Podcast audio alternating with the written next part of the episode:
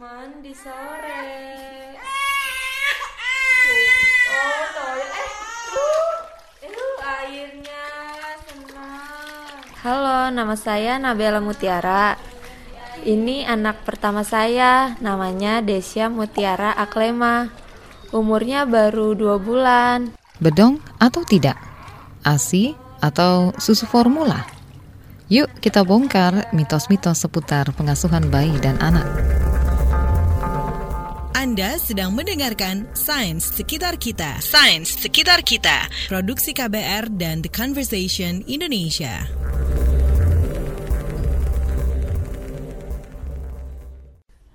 Anak pinter pakai baju dulu ya. Minyak telon sudah, bedak sudah, pakai baju juga sudah. Saatnya Desya pakai bedong. Itu loh, kain yang biasa dipakai untuk membungkus dada sampai kaki bayi.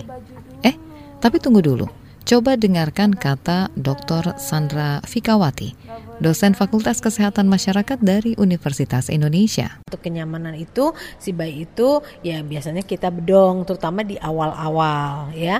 Kalau bayi itu sudah mulai bisa bergerak dan sebagainya, jangan kita bedong lagi karena itu akan membatasi gerakannya dia. Hmm, bukankah bedong untuk mencegah kaki bayi berbentuk O atau X? Postur tubuh kaki bayi itu kan biasanya memang melebar. Kalau kita paksa dengan bedong seolah-olah untuk meluruskan, nah itu justru tidak sesuai dengan postur bayi. Dikhawatirkan akan menyebabkan itu terjadi dislokasi dari panggul. Oh, aus ya. Hmm, Desya beruntung lahir dari ibu yang sadar pentingnya ASI eksklusif. Menurut Kementerian Kesehatan, hanya 54% bayi di Indonesia menerima ASI eksklusif selama enam bulan. Salah satu sebabnya adalah aturan cuti melahirkan bagi pekerja perempuan yang hanya tiga bulan. Padahal butuh setidaknya enam bulan cuti supaya bisa memberi ASI eksklusif. Misalnya lahirnya prematur, diberikan ASI itu juga ASInya akan menyesuaikan dengan umur bayinya tersebut. Kandungan gizi dari ASI itu paling cocok untuk uh, si bayi tersebut. Kemudian juga dia mengandung berbagai zat kekebalan tubuh ya, antibodi yang membuat si bayi itu lebih tahan terhadap berbagai penyakit, terutama untuk uh, pencegahan penyakit uh, diare. Ibu menyusui tak perlu khawatir asinya tidak cukup. Kata dokter Sandra, ini yang bikin banyak ibu stop ASI di tengah jalan dan berpaling ke susu formula. Riset menyebut asupan gizi ibu menyusui ternyata jauh berkurang jika dibandingkan saat kehamilan. Padahal menyusui butuh tenaga yang besar. ASI itu ada dua untuk menyusui itu, produksi ASI dan pengeluaran ASI. Dari segi produksinya otomatis energi ya protein ibunya harus makan banyak ya.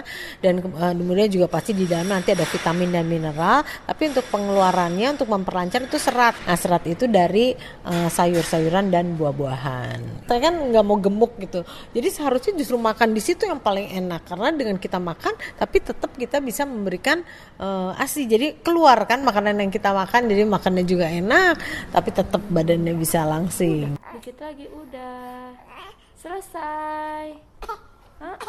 Kelihatannya Desya sudah kenyang minum ASI. Kapan boleh makan? Sabar, kata dokter Sandra. Setelah lulus ASI eksklusif, baru deh bisa mulai secara bertahap. Mulai dengan biskuit bayi, bubur, atau nasi tim bayi itu memang pada saat dia setelah berumur 9 bulan dia harus dikenalkan oleh makanan pendamping ASI. Kenapa? Karena itu akan mempengaruhi nanti apa preferensi jadi jadi kesukaan bayi terhadap makanan. Kalau dari awal sampai 9 bulan atau lebih dari 9 bulan dia hanya ASI saja, dia akan susah untuk kita kenalkan dengan makanan lain karena seolah-olah dia sudah sangat nyaman dengan ASI. Gitu. Tapi bukankah dulu bayi 6 bulan sudah makan pisang atau atau nasi yang dilumatkan? Tentu saja dia akan uh, sangat berbahaya dan itu bisa menyebabkan kolik ya pada bayi, sakit perut yang sangat gitu pada bayi sehingga bayi biasanya rewel, nangis terus yang tentunya juga akan berbahaya yang bisa juga mengakibatkan pada kematian. Dokter Sandra meminta orang tua untuk terus meningkatkan pengetahuan soal gizi anak saat ini, ia dan peneliti lain dari Universitas Indonesia sedang menyusun panduan untuk mengukur tingkat literasi gizi. Anak yang kurang gizi itu akan tumbuh menjadi remaja yang kurang gizi juga, yang kemudian nanti pada saat dia hamil dia menjadi ibu yang uh, ibu hamil yang kurang gizi. Biasanya misalnya dia mengalami anemia dan sebagainya. Ibu yang